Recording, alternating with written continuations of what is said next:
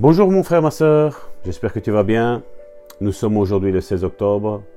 Nous sommes toujours euh, en communion les uns avec les autres. Et c'est une nouvelle journée que le Seigneur nous a donnée. Nous allons déjeuner ensemble, toi et moi. Et c'est un véritable honneur d'être assis à ta table et pouvoir te parler, t'encourager, t'exhorter, te relever, mon frère, ma soeur. Michée, chapitre 7, verset 19, nous dit Tu jetteras au fond de la mer tous leurs péchés le titre de cette méditation est Ne permettez pas à vos erreurs passées de vous entraver.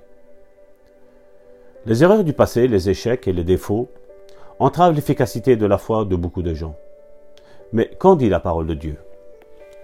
Que dit la parole de Dieu de vos erreurs? Que dit la parole de Dieu à propos de vos échecs? Selon la parole de Dieu, qui se trouve dans la première épître de Jean, au au chapitre 1, verset 9, si nous confessons nos péchés, il est fidèle et juste pour nous les pardonner et pour nous purifier de toute iniquité. Chaque fois que le diable vous rappelle une image de vos erreurs passées, confessez ce que Dieu déclare, et nous l'avons lu. Au lieu de confesser comment vous vous sentez à ce propos, confessez que Dieu vous a pardonné et purifié.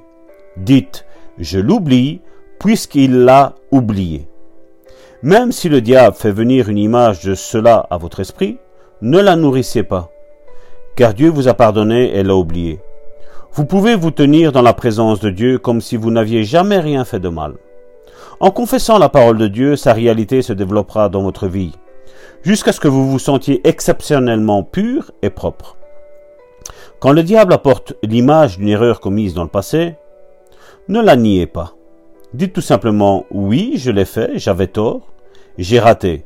Mais un Jean chapitre 1, verset 9 déclare que si je confesse mes péchés, Dieu est fidèle et juste pour me pardonner et me purifier de toute iniquité. Dieu vous a pardonné. Remerciez-le pour cela, et votre foi se mettra de, nouveau en route. Une bonne déclaration pour aujourd'hui. Dieu ne m'en veut pas pour mes erreurs passées. Il m'a pardonné et les a oubliées.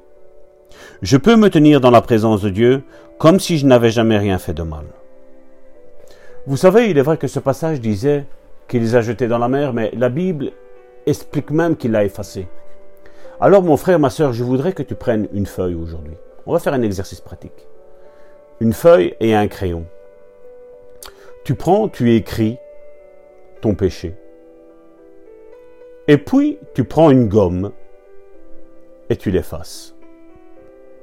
Si tu as pas un crayon, c'est pas grave, tu peux prendre un bic tu prends du Tipex pour passer dessus et tu effaces. Tu passes dessus.